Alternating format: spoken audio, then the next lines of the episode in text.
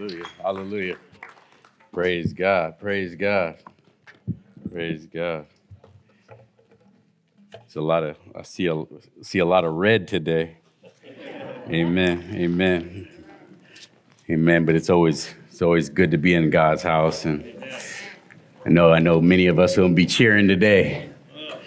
But uh, there's something to, to really cheer about is uh, Jesus. It's Jesus. We're going to lift him up today. Good morning. I'm uh, Anthony Stafford, one of the elders here. I'll be uh, ministering to the word today. If you guys want to turn with me to Acts chapter 12, verses 1 through 11. Acts 12, 1 through 11.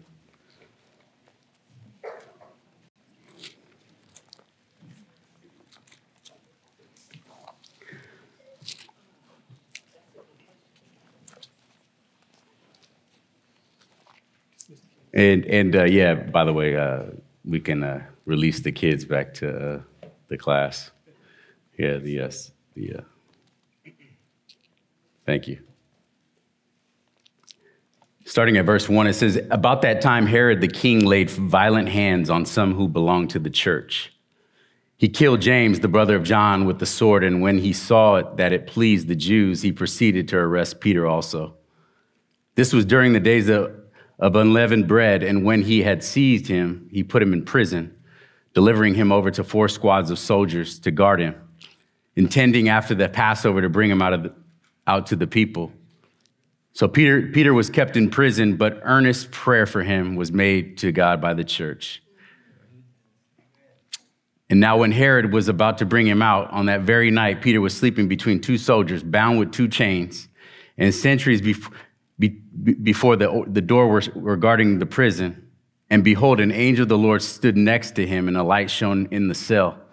He struck Peter on the side and woke him up and said, Get up quickly. And the chains fell off his hands.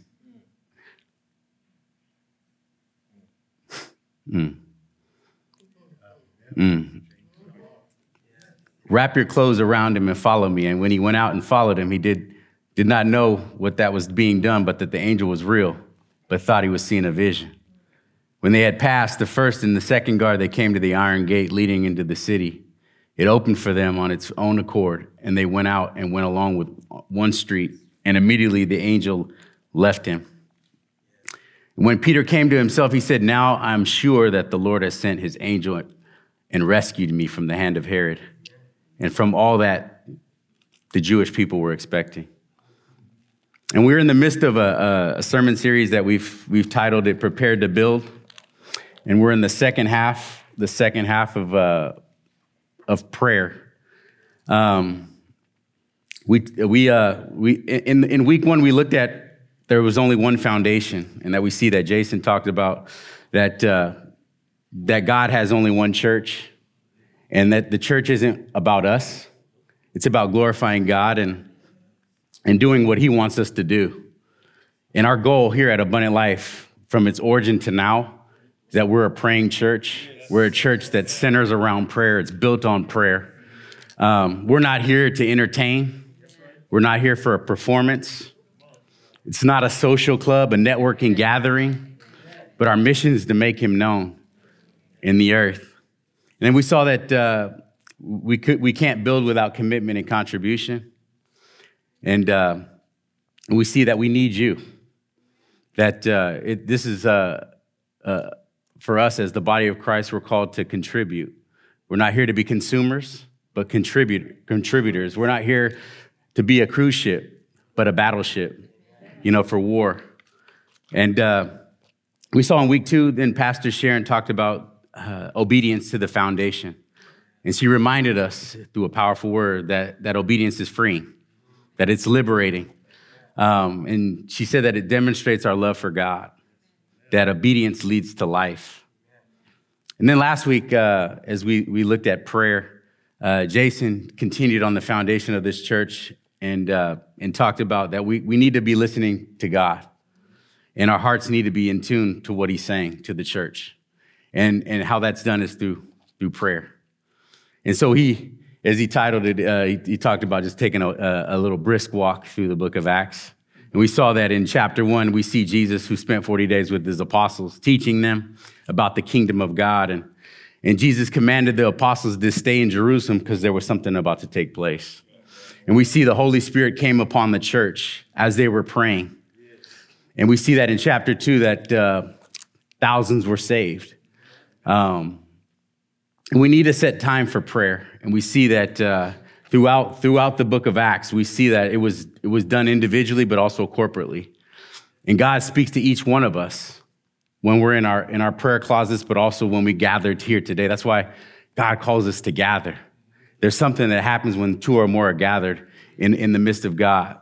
And then we see in chapter six that we see the apostles praying that we need to accomplish his plan. And it's not about, it's not about how we sound, but it's just dialogue to God. It's just like walking with God. It's not, not we're not here to impress, to put on a show. We're here to, to, to just to, to, to touch him. And then we see that, that uh, that in Acts that we see that, that we're called to be a mission focused, that it's not, we're not just here to, to, to be uh, as a social gathering, but we're here to be on mission. That as kingdom followers, that we're called to, to look out. That there's a, we're in a dying world, as, as, uh, as Elder Keith was praying, that we're in, that we're in, in the last days, meaning that in the days from Jesus' resurrection to, to his second coming. And, uh, and we're called to reach those that, that need Jesus Christ. And then we see in, in, in uh, Acts 8 that, uh, that, it, that it didn't make sense for, for Ananias to lay hands on, to go and, and lay hands on Paul, the Apostle Paul at the time, Saul, but he obeyed. He listened to God and went. And we see Paul being saved and going be, being a persecutor of the church to, to being a pastor and basically writing the you know a majority of the New Testament. And then we see that, uh, you know, as Abundant Life, this church has always been built on prayer. You know, as we look at the, the, body of this church, you know, whether it be the singles ministry, um, you know, as, as we, Jason had alluded to before uh, this service starts, there's, there's brothers and sisters that are in the prayer closets praying for this service. They're walking around praying for God to move and to, for lives to be changed through this, this, uh, through this, this uh, service. And uh, it reminds me back in, uh, in the summer of my, uh, my sophomore year, going in my junior year of high school. Uh, I was uh, going from a JV to playing varsity, and uh, we were in an overnight camp down in, in the Central Valley. And it was an overnight camp. you know, I was, you know, I was late. They had the gym, the college had the gym open late. And, and so was, there was nobody in the gym. And I was just in there shooting around you know, working on my ball handling, working on my jump shot, you know, uh, uh, just, uh, you know, working on my game, my free throw shooting. And then uh, I see uh, from, from a distance, uh, there was a, a young man coming in, and I'm like, man, I see, I see him come walking in. And it, was, it was our star player. Our star player was walking into the, to the, to the gym. And, and he walks up to me, he's like, hey, you want to play one on one? And I'm like, you know, I kind of gulped. I'm like, I don't know he was. They was fresh off, you know, uh, going to the state semifinals, and uh, and so he, you know, he's asking me, do you want to play one on one? I was like, all right, cool. So all those times I was shooting by myself, I was working on my ball handling. I was able to, able to knock out, down shots, but then uh, I went up against him, and uh, and it wasn't pretty. it wasn't pretty.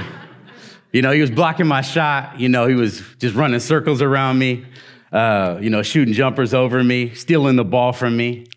Uh, yeah, but what, what, what, I, what I saw happening over the course of the last couple of days of the, of the camp, and we were just playing one on one, I was getting better.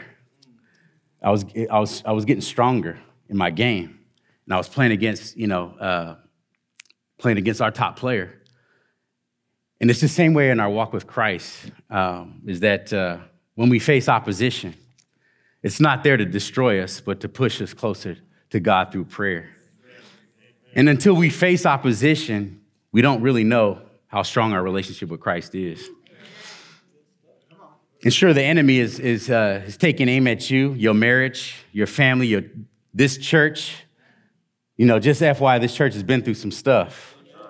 But those are indicators that we're going in the right direction.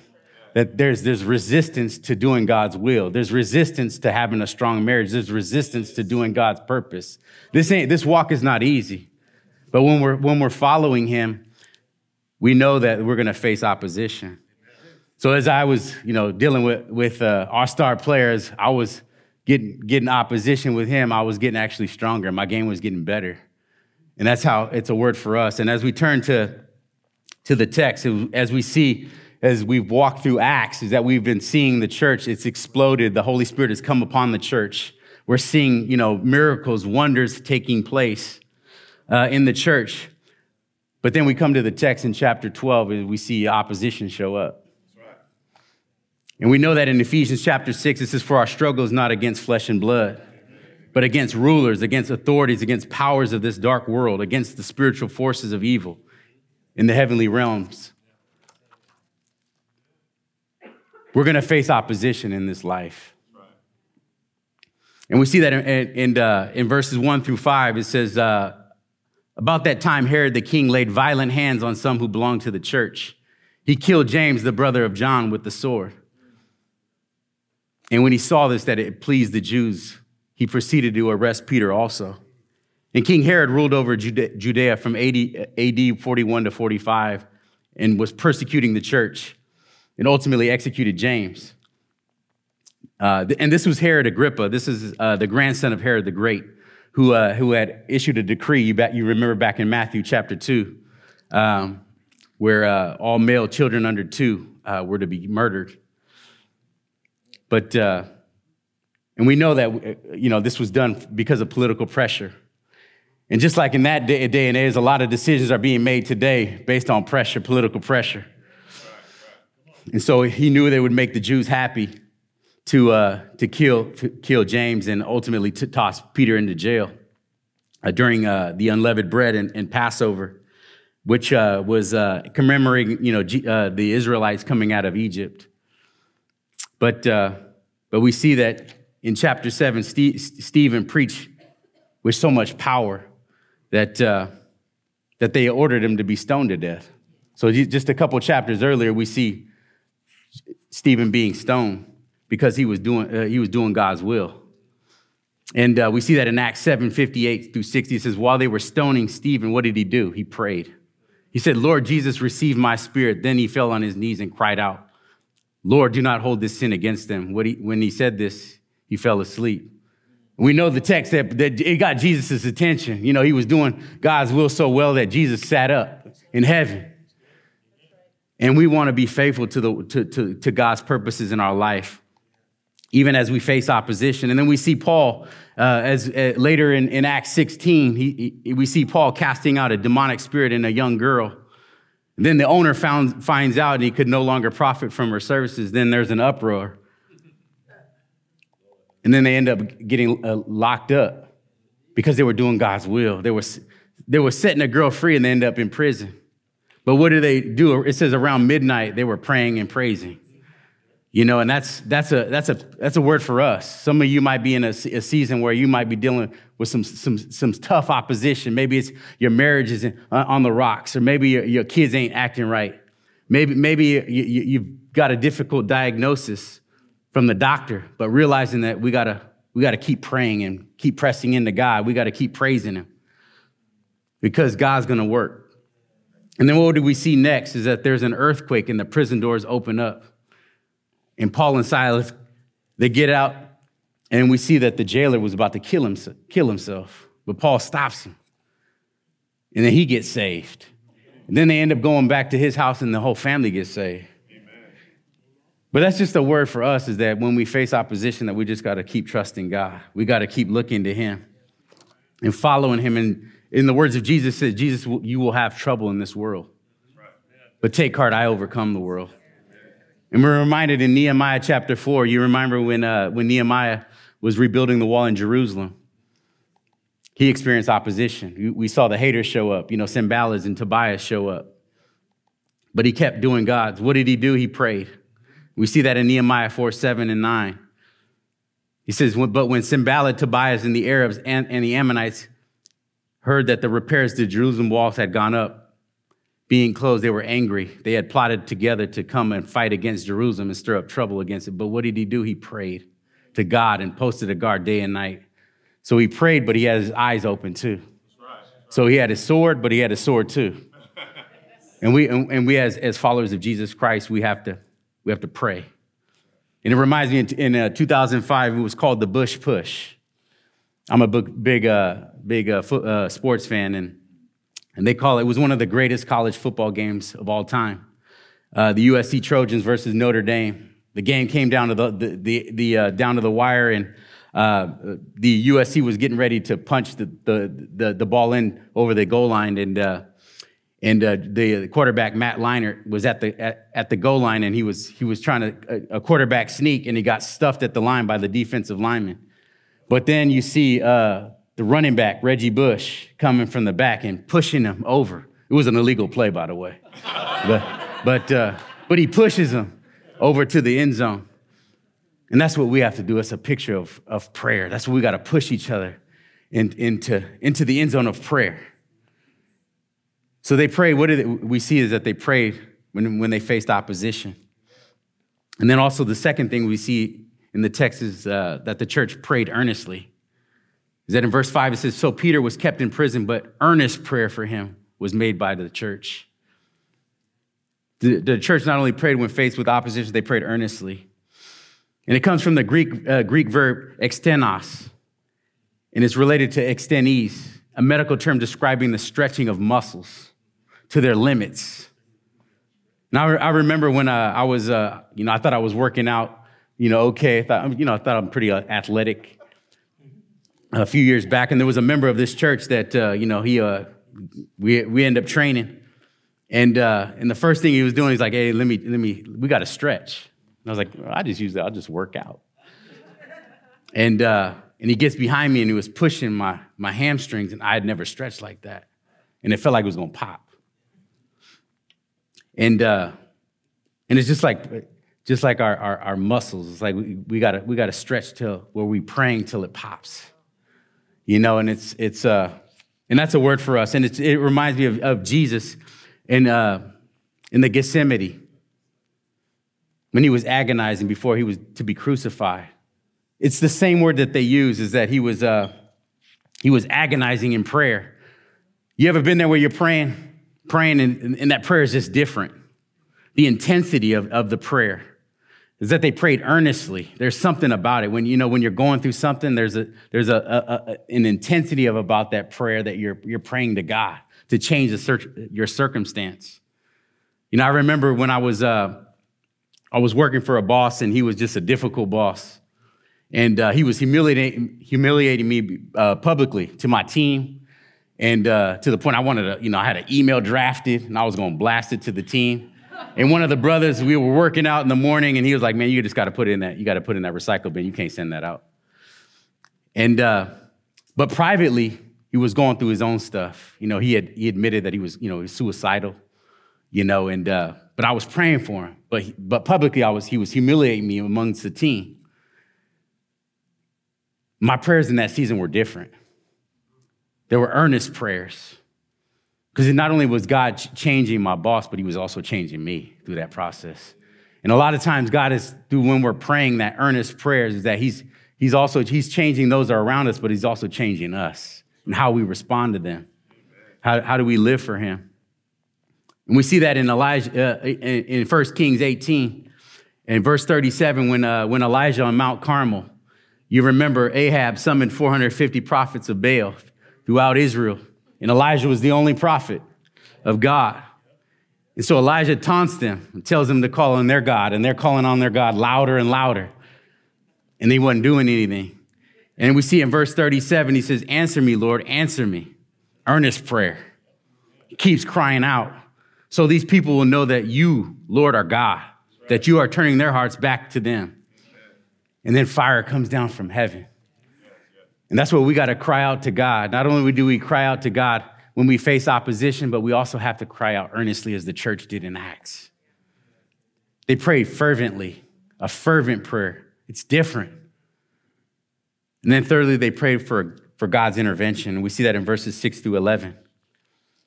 That we're praying, praying for God to intervene in our situations. So you could see the picture. It was at night, it was dark. And Peter was locked up. He was incarcerated, bound with two chains. He was in an impossible situation. But God loves to stack chips up against himself. That's what I love about God. He likes to let things. You remember when, uh, when uh, Mary and Martha, when their brother, you know, Lazarus in, in John 11, he said, why, did, why, didn't you, why weren't you here earlier, Jesus? But they didn't realize, you know, they were, he, he's the resurrection and the life. Either they, he, they had, Jesus, they had to die before he got there, they died after he left, because he was the resurrection and the life. That God loves to let things, it would have been a, one thing to raise him up from the dead on life support, but there's another thing uh, when they, he was dead for three days. God loves to stack the chips up against himself so he can really show how good he is, how powerful he is. And that's why we have to spend time in prayer. But some, sometimes, sometimes God gives us a vision, as he did to Peter. And that's why I love the Bible. The Bible is funny.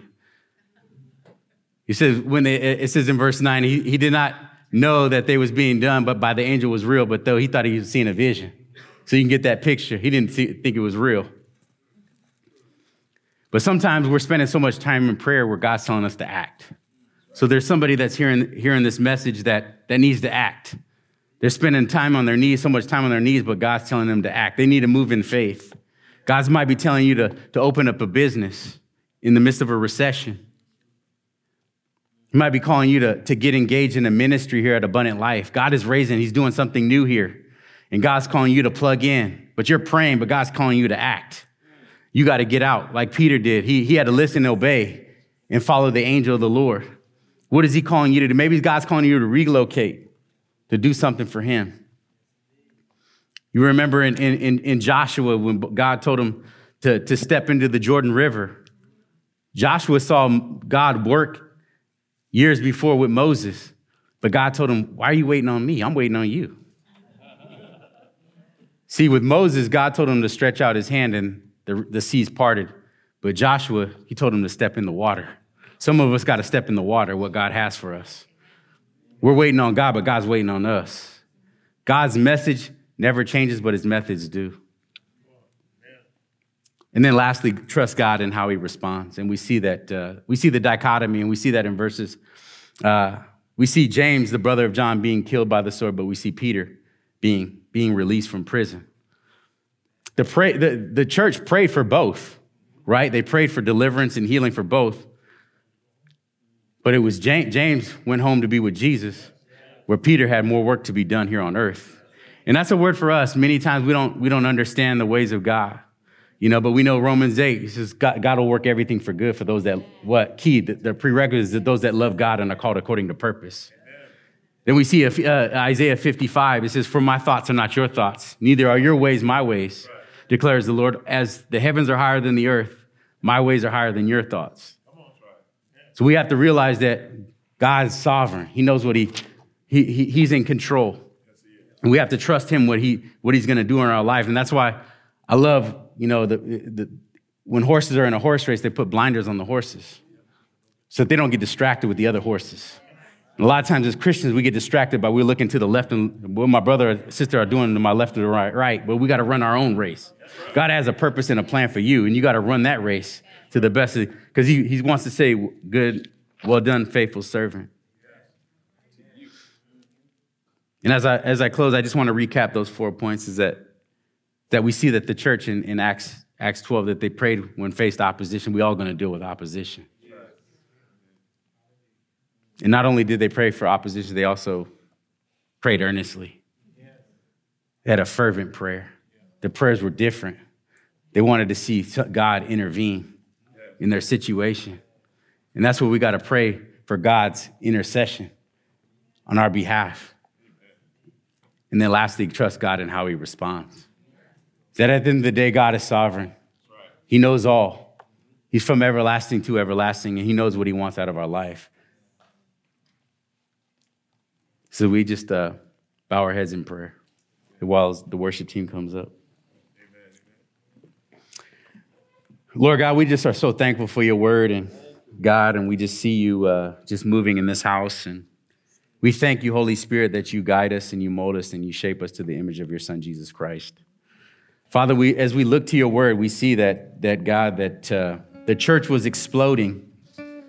God, and you were doing great things, but God, they, they, had, they faced stiff opposition. God, um, there might be here somebody that's, that's listening to this message here in the sanctuary online that's never even given their life to Jesus Christ. God, I pray, God, for uh, that, the Bible says the day you hear his voice, don't harden your heart. God, that uh, we don't know when that's our time, God, when you're going to call us home. But God, you, you by your blood, God, that you, just like how you delivered Peter out of bondage, God, phys- uh, physically, God, but spiritually, God, you delivered us on the cross, God, from bondage of sin.